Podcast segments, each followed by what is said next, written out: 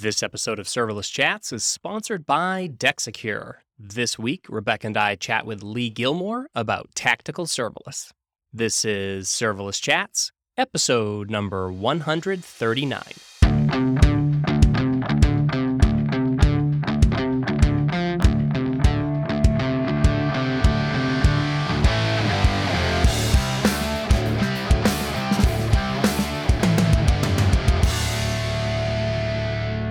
Everyone. I'm Jeremy Daly, And I'm Rebecca Marshburn. and this is Serverless Chats. Hey, Rebecca. Hey, Jeremy, it's good to see you again. I feel like I just saw you yesterday. I think it was just yesterday that you saw me. Yes. Oh, wow. Well, that's great. And uh, it feels quite nice, actually, to be less than 24 hours later. And here we are again. I don't know if we have anything to talk about that's new. Do you have anything to talk about, or should we just dive in? Yeah, we might just need to dive in. And I think uh, we should dive in because uh, we have an extremely knowledgeable guest today uh, that is writing a lot of content, sharing a lot of content. But what I really like about this guest's content is it's not just, okay, here's a tutorial on how you set up, I don't know, here's how you set up streams on DynamoDB. Not that those tutorials aren't super helpful and are needed. But I think that that this guest, the the documentation and the and the and the blogs that he writes are very much so expanding the knowledge of where serverless fits into the larger architectural patterns that we're already using in organizations and and how you can bring those how you can bring that serverless thinking and that serverless mindset into those organizations and apply them to very very common uh, patterns so i don't know if you'd like to introduce him I would love to. And I'm also really excited to talk about that content because this person is known for, I would say, multi parters of content. Our guest today is Global Serverless Architect at City, Lee Gilmore. Hey, Lee, thank you for joining us. Hey, it's great to be here. Yeah, thanks for the invite. Yeah. Will you tell the audience a bit about your role and what you do at City to kick us off? Yeah, sounds good. So, yeah, I'm Lee Gilmore. I'm a global serverless architect at City. So that's based across um, EMEA and the US. And what I'm currently doing is working with the teams on a big serverless transformation um, at an enterprise level. So yeah, very busy at the moment, lots going on, but it's it's very enjoyable.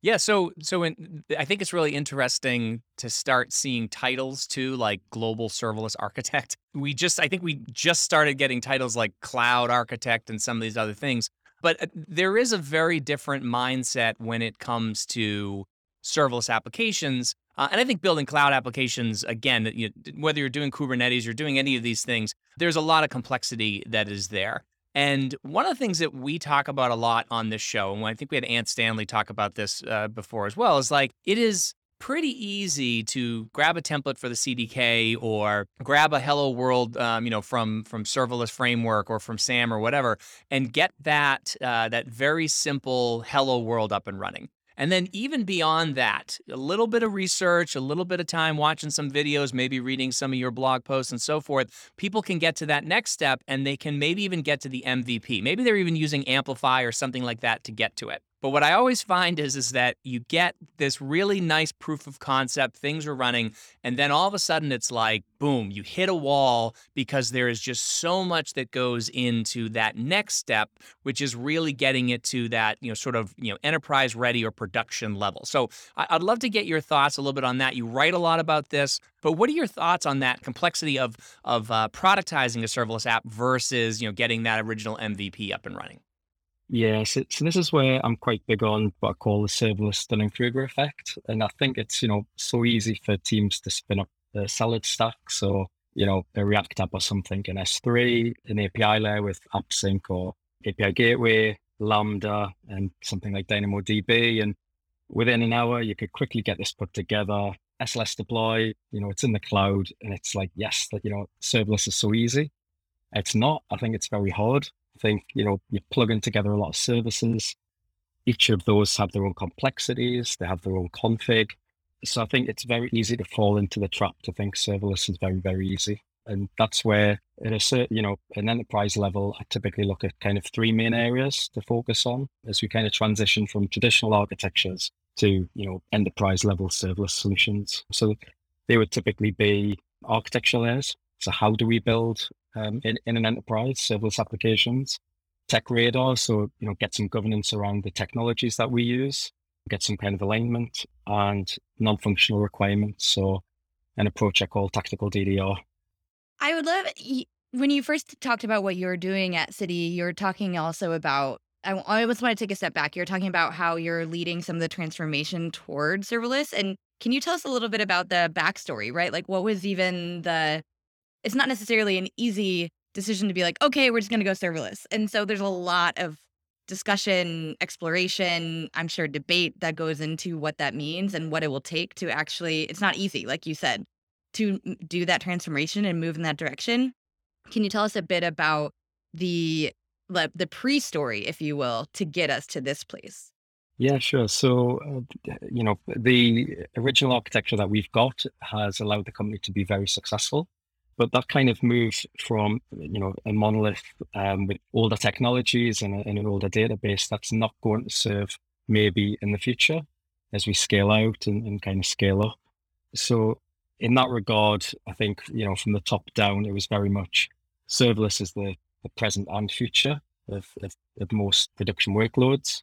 And it's going to give us the benefits, you know, quick agility, moving quickly, allowing us to prototype very quickly and then productionize that and, and kind of push changes regularly in the production. So I think for all the right reasons, we're using serverless. But again, you know, around that, the, the teams have took time to build out POCs and learn uh, serverless, learn the complexities that you have, and, you know, we're at a stage now where other parts of the business are now moving to this serverless approach. And I think this is where, you know, you need to take people on that journey. There was a tweet by Elon Musk that said prototypes are easy, but production's hard. And I, I think that's very much the case personally.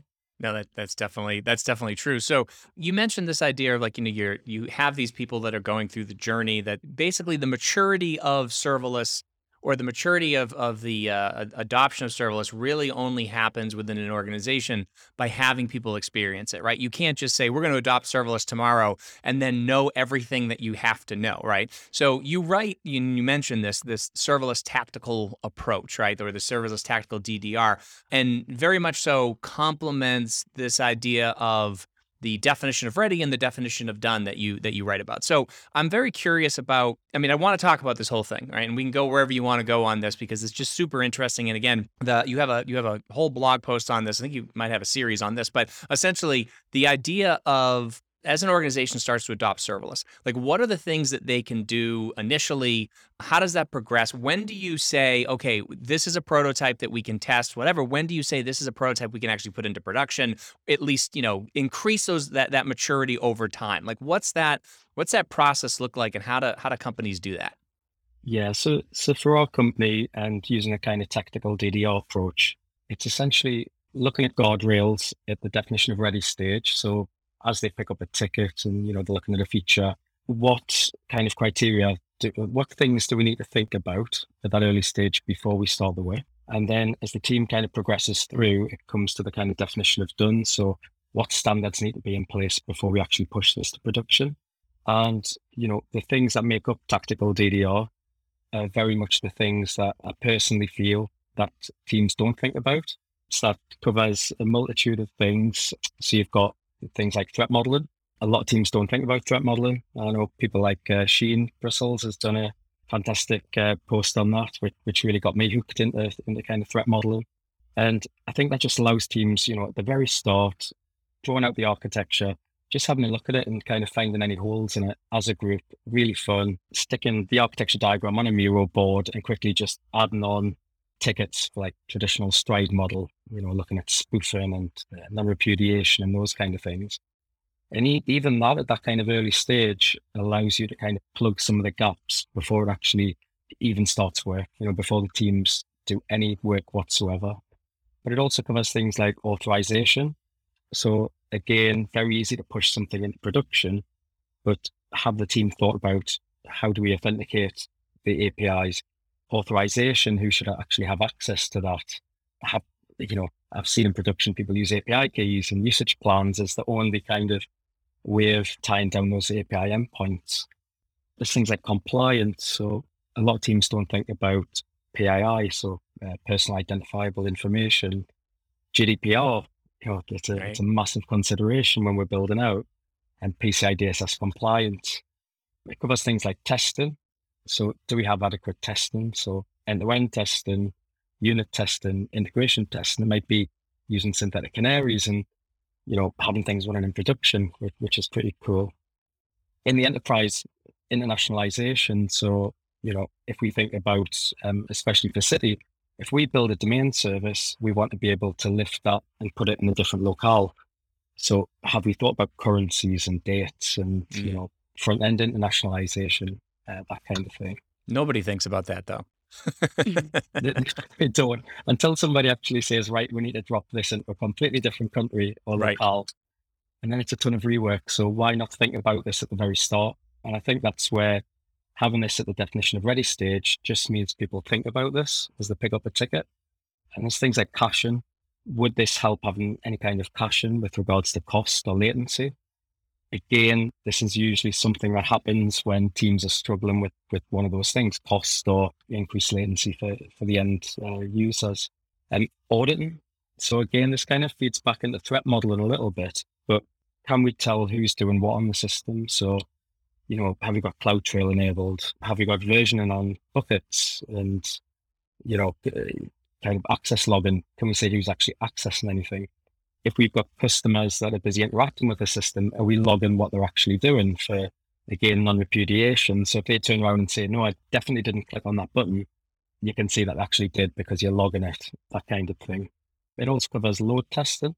So people think with serverless, well, you don't have to load test it. I think that's definitely not the case because, right. you know, obviously your services might scale out very, very quickly, but downstream services might be affected by that. So how do you have buffering in there with maybe SQS and, and, and kind of batch and that kind of thing? Disaster recovery, most people don't think about this um, with production workloads, but you know, with DynamoDB, have you got point in time recovery, for example, what's your uh, RPO and RTO. These are things that, again, with serverless, it's so quick to get things pushed out, but typically people don't think about it. It also covers documentation. So have we got Open API and Swagger docs? We using EventBridge schemas? Um, so we can document what an event looks like within a domain. And it also covers reporting. So as soon as you push something into production, you know, management are going to be asking you, how is it performing? You know, how do you allow teams to be data driven? So a very quick run through of tactical DDR, but it's that's the approach. So far, it's been useful for, for teams I've worked with. So that is a lot of truths and ideas to hold in your head at the same time, right? Anything from PII and GDPR to caching to load testing to I can't even remember all the things you said. I know. So I'm trying things. to list it up. I, I, almost started writing it down. I was like, no, I'll be able to list it. And then you kept going, and I was like, oh my gosh, I should have started by writing this down. but the so that's so many things to hold at once. I'm wondering if I imagine that you have a you know bullet, sub bullets checklist. Like, have we done all these things? If you have that, is it somewhere shareable that people can access that checklist? And if not, where are the ways where are some of the resources that you learned how to put this together right and how can teams start to think about their own checklist of what they need to consider if they're making a tactical ddr yeah so so i do have a github repo which has an infographic which has the acronym and a little bit of a bullet point list against each of those to, to kind of think about but most of the teams that i've worked with have took the items that have got definition of ready against them and added those to tickets so you know, a standard template. It might be in Azure DevOps or, you know, wherever you, you, you're picking up those tickets. And the same with definition of done. And, you know, this isn't going to be applicable to really small changes. It might be a text change on a front end. Well, obviously these won't be applicable, but, you know, I think just having them there for maybe feature level, even at an epic level, when architects kind of start to have a look at this, it's worth just a quick glance through and at least you know you've covered the main areas that most people forget about because I've done a couple of polls on LinkedIn and these are the things that just generally don't get thought about in in my experience. Yeah, and I'm I'm curious too. I mean, again, you listed a lot of things. There's a lot of, and and I think Rebecca put it put it well when she said bullets and sub bullets, right? Because there's a lot of little things, and as that checklist grows, and there's more things that have to be done. And again, I get it. Not everything has to apply every time you launch some small thing, but I'm wondering how specialized team members need to be, how much they have to know about a lot of these individual things, right? So software development lifecycle and a lot of these, you know, broader, uh, you know, broader ideas around definition of ready and definition of done and so forth. Like these are things that I think teams eventually learn over time. But I'm curious about the very the specifics, right, and the specialization of you know security in the cloud is tough, and I want to talk about serverless threat modeling in a minute. But security is tough even if you have all kinds of tools in place to do it. There's still things you have to think about. App security you just got to be top of mind. You know, even just configuring resiliency. We talked about you know you talked about uh, load balancing, or you talked about uh, load uh, testing, right? So load testing that's one of those things where what happens when uh, this Lambda function the concurrency is met, or what happens when events start dropping and they start sending to a queue? What happens when a queue backs up and it can't process because there's um, you know everything starts flooding a, a, a dead letter queue or something like that? Like there's a lot to know in there beyond just you know going through and, and checking off the checklist. So is it how specialized do people have to be? Do they have to be specialized? Do people need to be generalized uh, in this stuff? Or as your teams grow is is that something that you really should think about is saying like we need people to specifically focus on these areas? That's a great question. So i'd say from my perspective you know having sessions with the teams uh, as an architect or an architect working across multiple products or domains i think working through something like tactical ddr that means eh, you know teams do start to understand that and when you do serverless threat modeling for example and we're talking about you know have you got versioning on that bucket or have you got is that api secured? I think just almost through osmosis you know teams start to kind of take this in and next time you do a threat modeling session those things have already been thought about in the design like the initial design. So but again i think it's eh, teams fall into the trap thinking serverless is easy and, and it and it definitely isn't. I mean, as you know, so yeah, I think it's just a lot of education. You know, I do a lot of presentations at work and write a lot of blog articles, and then sit with the teams and go through the whys. For example, recently talking to the team about Lambda scaling up and talking to legacy databases and talking about connection management and you know uh, Lambda scaling up quickly, opening and closing connections, CPU going up on the on the DB and memory and you know, these are things that again teams don't typically think about. Right. So I don't know if I've answered your question there because it, it, it's maybe very difficult to. It might you know, be. It, it might be unanswerable um, if that's a word. Yeah. I, I, no, I think you're. I. I mean, I think that's that's right. I mean, it, it's one of those things where it's over time. It's definitely education. That's the that's the big piece of it. And and piecemeal education is always tough too. So it's like, well, how do I do X? And then you go find a few blog posts or you read some documentation on it and then you learn that and that's fine but if that's not applied to the larger or if it doesn't become part of that culture and part of the process you know then i can see those things quickly falling through the cracks. Yeah and, and i would say at an enterprise level this is where building out reference architectures yeah. So you know teams shouldn't be you know reinventing the wheel continuously and that kind of falls into the architecture layers having a kind of platform there at the bottom things like differentiated heavy lifting. So, you know, serverless teams shouldn't have to worry about VPCs or right. transit gateways and that kind of thing. All of that networking should be done from like a developer experience perspective, allowing teams to, to kind of use those reference architectures from a serverless perspective and, you know, bake in that kind of good practice and that security at, at an early stage. Hi, everyone. I just want to take a moment to thank our sponsor, Dexecure. Dexecure empowers web developers by automating tasks that are essential for every website, freeing up developer time to focus on building. Dexecure currently has three products to help your team. Their Web Asset Optimizer optimizes content like HTML, images, CSS, JavaScript, fonts, videos, and more. Their third party optimizer takes care of all your third party assets, and their Intelligent Network Optimizer enhances the performance and resiliency of your website. Dexecure also has an open source product called Open Dexecure, a cloud agnostic edge development framework. Now, what I love about OpenDex is that the developers can jump straight into product building and not worry about dealing with setup and all the other roadblocks that come from the complexity and configurations of other popular CDNs. If you're interested in trying Dexecure's products, you can for free. Just visit Dexecure's website at dexecure.com to sign up and learn more. That's D E X ecure.com.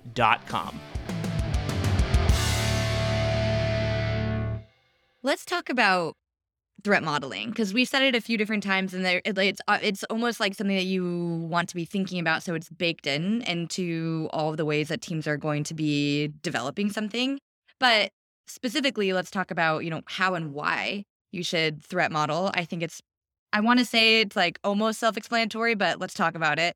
And then and really um i think where jeremy and i want to end up around this idea is that in the new era of serverless, right, you can quickly chain services together. You can make super complex architectures. You end up having to probably try to simplify them a bit into reference architectures that other teams can use. And with the ability to build on serverless or to build quickly in any sense of the cloud, right? It's there's also the added downside of increasing the overall threat landscape. And you have the added layer that serverless is quote unquote relatively new. And so there are these threats that maybe have not yet been discovered or maybe people are still getting educated around best practices compared to more traditional architectures where the threats are known per se or you know heavy air quotes on all known threats. And so let's talk a little bit more about this threat modeling. First can you give us a quick like how and why? Like what goes wrong when you don't? And then some of this downside right of the threat landscape of serverless and how we should be thinking about it yeah so i think the, the biggest benefit of doing threat modeling is quite often what I see is teams missing certain things. You know, we talked about, you know, access logs, for example, on S3, or have you got CloudTrail enabled? And, you know, if teams don't think about this, as soon as a, a security incident, that's when, you know, you wish you had these things, or it could be an API that's only tied down with an API key and not using the Cognito, for example, or what I typically do is just work with the teams on that initial architecture just to you know, it should be fun. It should just be, you know, 40 minutes, adding the Miro boards. We can all just add tickets on at the same time, um, little post-it notes.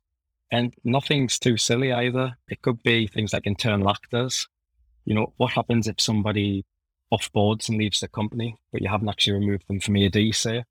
Can they still access, you know, internal services? Do they have access to things they shouldn't have access to, including data? So this is typically why I kind of work with the teams on on looking at that. I'm curious um, from your perspective, though. I mean, we talk a lot about the shared security model, and you know, just the things that AWS does. There's a great uh, Ory Segal used to do this really, really well in all his presentations, where he would basically show here's the shared security model for VMs and for containers, and then here's the shared security model for serverless, and there were so many more things that you didn't have to think about when you were building serverless, right? So things like even patching, you know, like the Spectre and whatever, like that was taken care of for you before you even heard about it. Your Lambda functions were already patched, right? And then of course there's this ongoing thing where each each service that you use dynamodb keeps getting better right it gets faster it has more features things get added same thing with appsync more levers and switches show up in in lambda functions and the different event mappings and things like that as that progresses and as that goes, clearly there is a huge benefit that is taken off of your shoulders when it comes to, you know, or you get this this huge weight taken off your shoulders with some of these risks.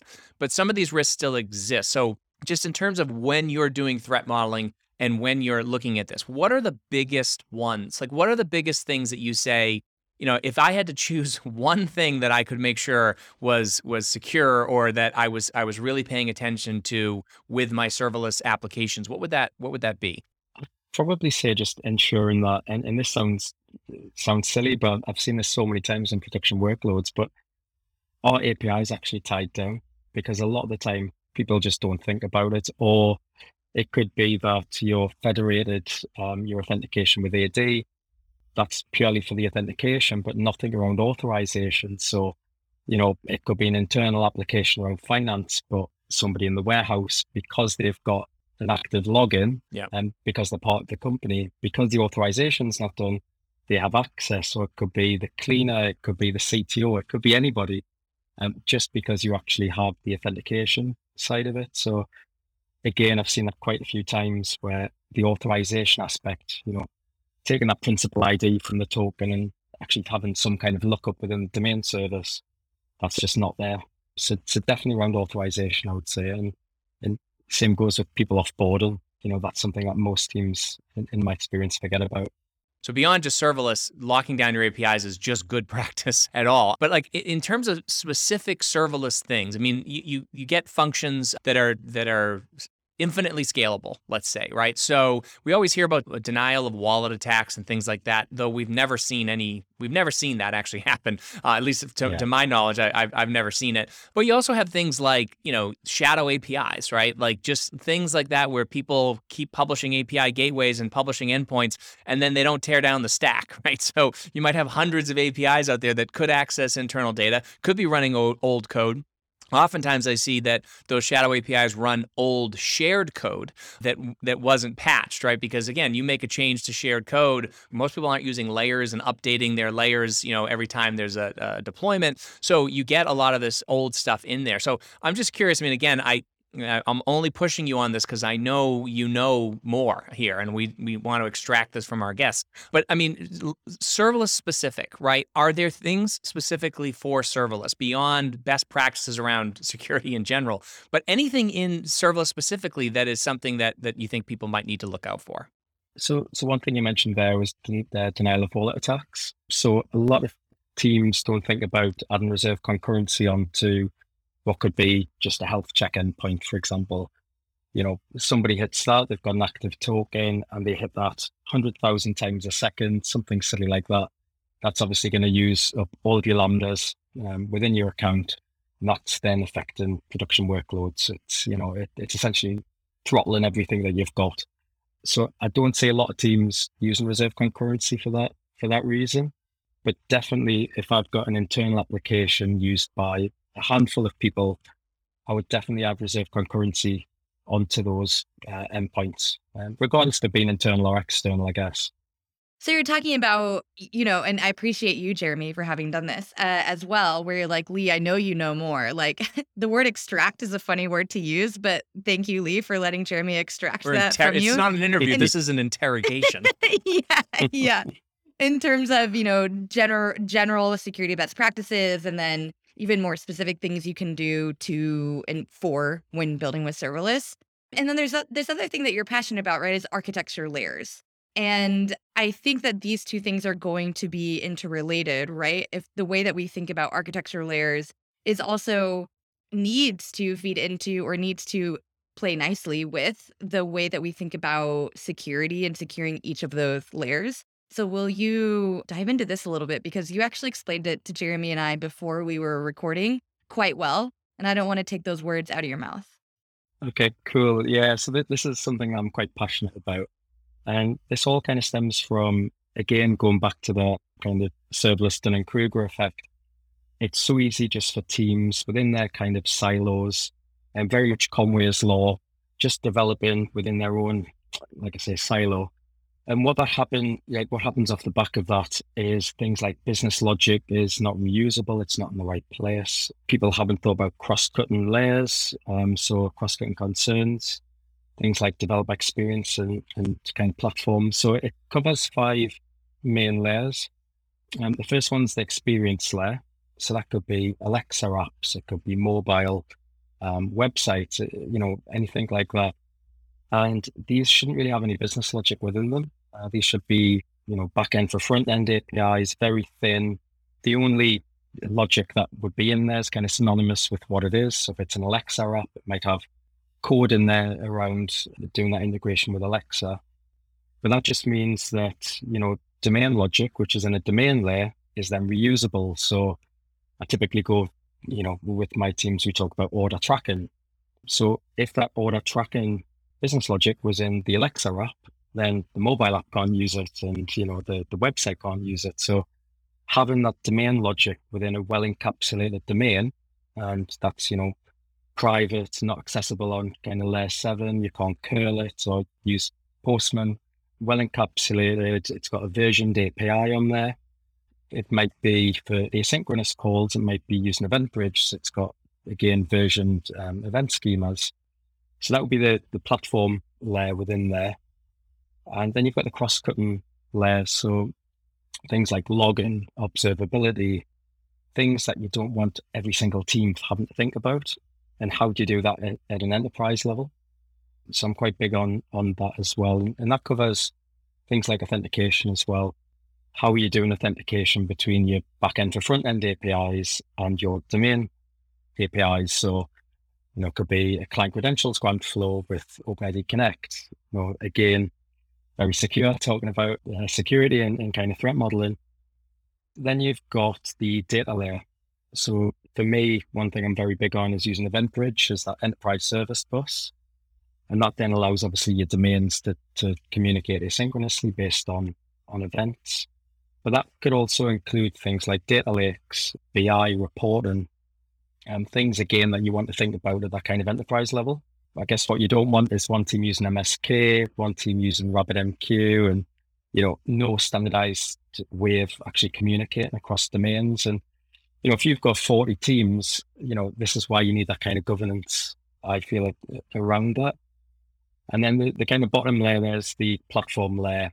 Um, so that's the, like I said before, the differentiated heavy lifting. So we don't want every single team thinking about VPCs and transit gateways, that kind of thing. How can teams very quickly spin that up with a click of a button? It's a brand new domain or product. So I think that's very important, but also develop experience. So if we're talking about OpenID Connect and um, client credentials, grant flow, how do you allow developers very quickly to say, you know, I've got this resource server, I've got a client, I want to give it these particular scopes, you know, because for me, again, that authorization should be in a shared AWS account, um, like a shared tools account almost. It should have a SLA around it and a team around it.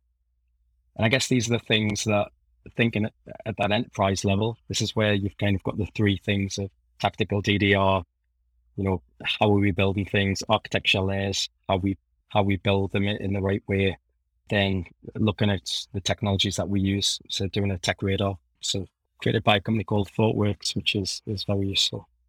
Yeah. So I mean, the so I love I love the uh, breaking those layers down and also thinking about you know where that ties into uh, maybe domain driven design for the different domains we've had a lot of guests that have talked about this before too and just this idea of like common language and so forth like an order tracking for one domain might actually mean something different for another domain right so order tracking in the warehouse might be different than order tracking on the website or an order id might mean something different or whatever and and having that language sort of encapsulated in that business logic is uh, or in that domain logic is super important. I also, you know, you make a really, really good point. If you have an Alexa app that is, you know, allowing you to check your order status and that has to do some sort of business logic in order to make that work that's specific to a domain, then you're just rewriting that across all of your different experience layers, right? And so you don't have that reuse there.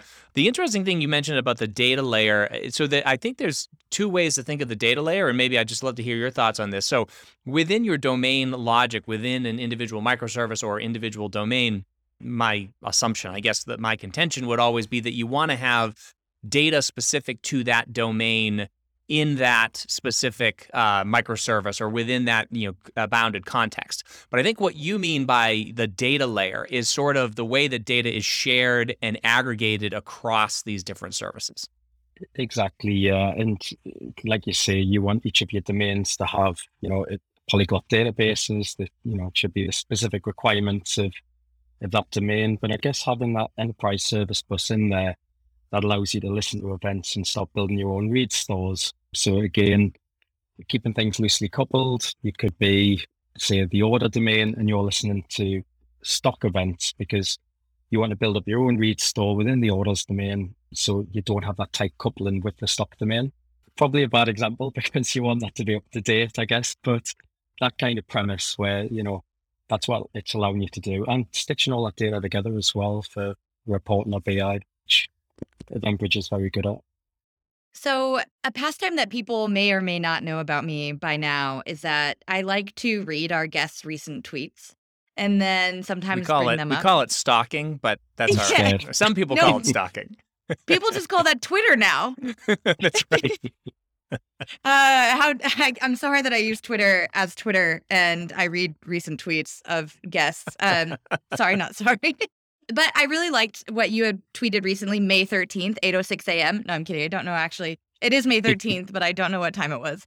And you talked about your AWS wish list. And so I wanted to bring this up here because I would love for you to talk through what inspired it and then like talk us through what the wish is of this wish list in a little bit more detail, I guess. So you say my hashtag AWS wish list dash For enterprise organizations, a service that allows you to share your versioned open API definitions for API Gateway and EventBridge in one place tied down by OIDC, allowing internal domain platform teams to discover integration details as well as external customers.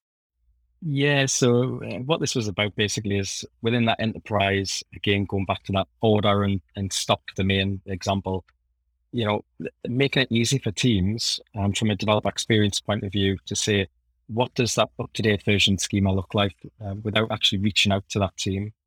So I guess having a centralized service or place where you could go to, could list out your domains or your products, um, however your business is kind of set out. And that would allow you just to view any events from the uh, schema registry with EventBridge that is synonymous with that domain or platform.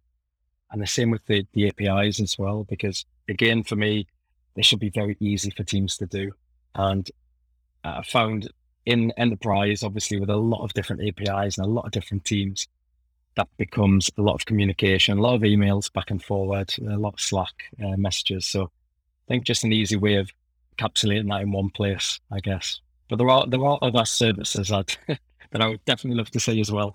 Well, that's that's what I was going to ask you. Um, speaking of uh, AWS wish list, so uh, we actually asked Werner Vogels this. We said, "What's missing? Right? What can what is the next step for serverless? What's the next major EventBridge or step functions or AppSync? Is, is there something major that we're missing, or is it are we just at the point of incremental, uh, I guess, expansion or improvement?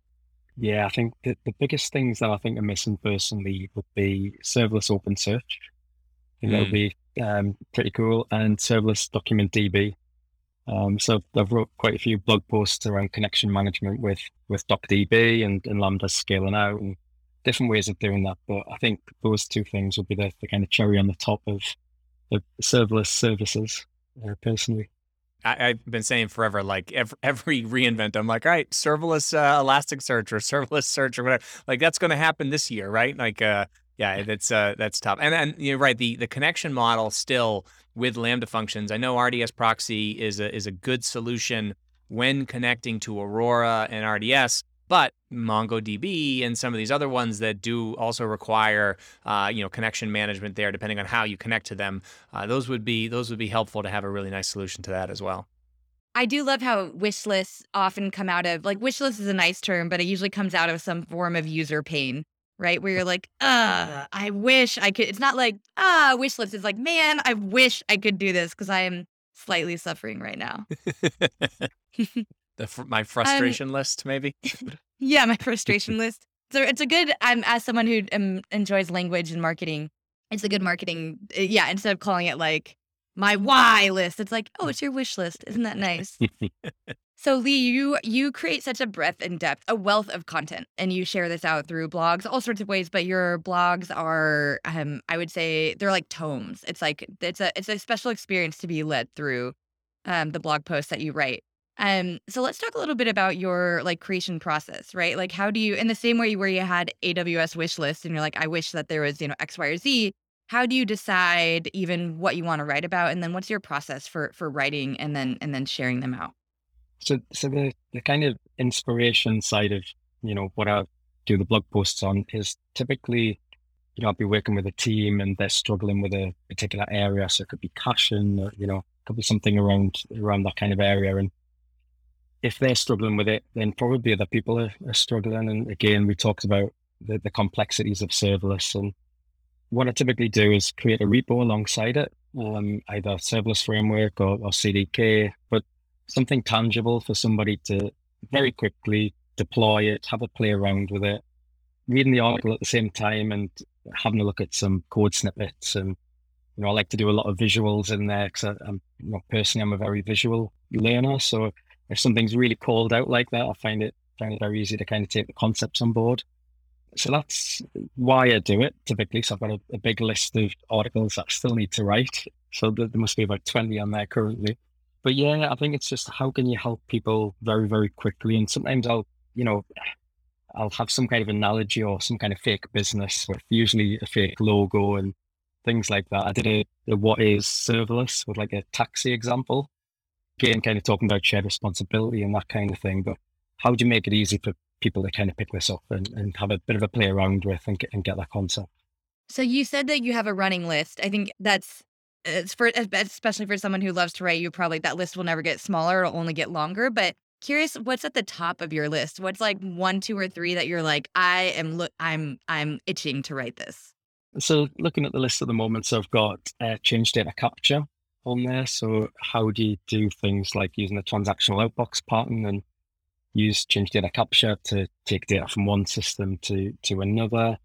I've got storage first APIs, um, L3 constructs, location services, WebSocket subscriptions, AppSync auth, and there's just a huge list of things that you know I've just never had the chance to write an article on, but uh, hopefully right. they, they're going to be useful to people. Well, one of the things you you mentioned, that was a great list, and, and I'm sure people will will really appreciate you writing those things. But one of the things that we always try to encourage people to, because you mentioned this, and it's part of the reason why you do this is because you notice a team having a problem with this or somebody struggling with this, and then you just figure somebody else is probably struggling with this too. Uh, and one of the things that I, I, we hear this all the time, especially I hear this from people who are like, well, I don't know if I should write this down because there's already a blog post kind of like this and whatever.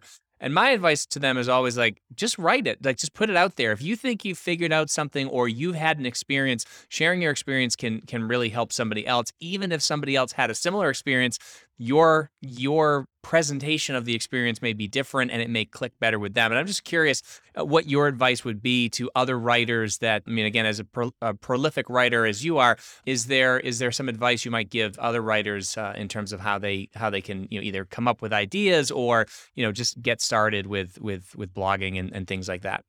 Yeah, I think the first step is obviously it's scary kind of building in public and open yourself you know you're opening yourself up to criticism and you know um, that kind of thing. But i think it's just about helping the community. I mean the serverless community is fantastic as a whole which obviously you know and being a community builder you see the, the breadth of articles that people write it is just absolutely fantastic. But i think just go for it. Start small you know just write a small article on something you're doing and you know just get it out there put it on linkedin or twitter or something like that. But i think it's just taking that first step and then kind of building upon that over time.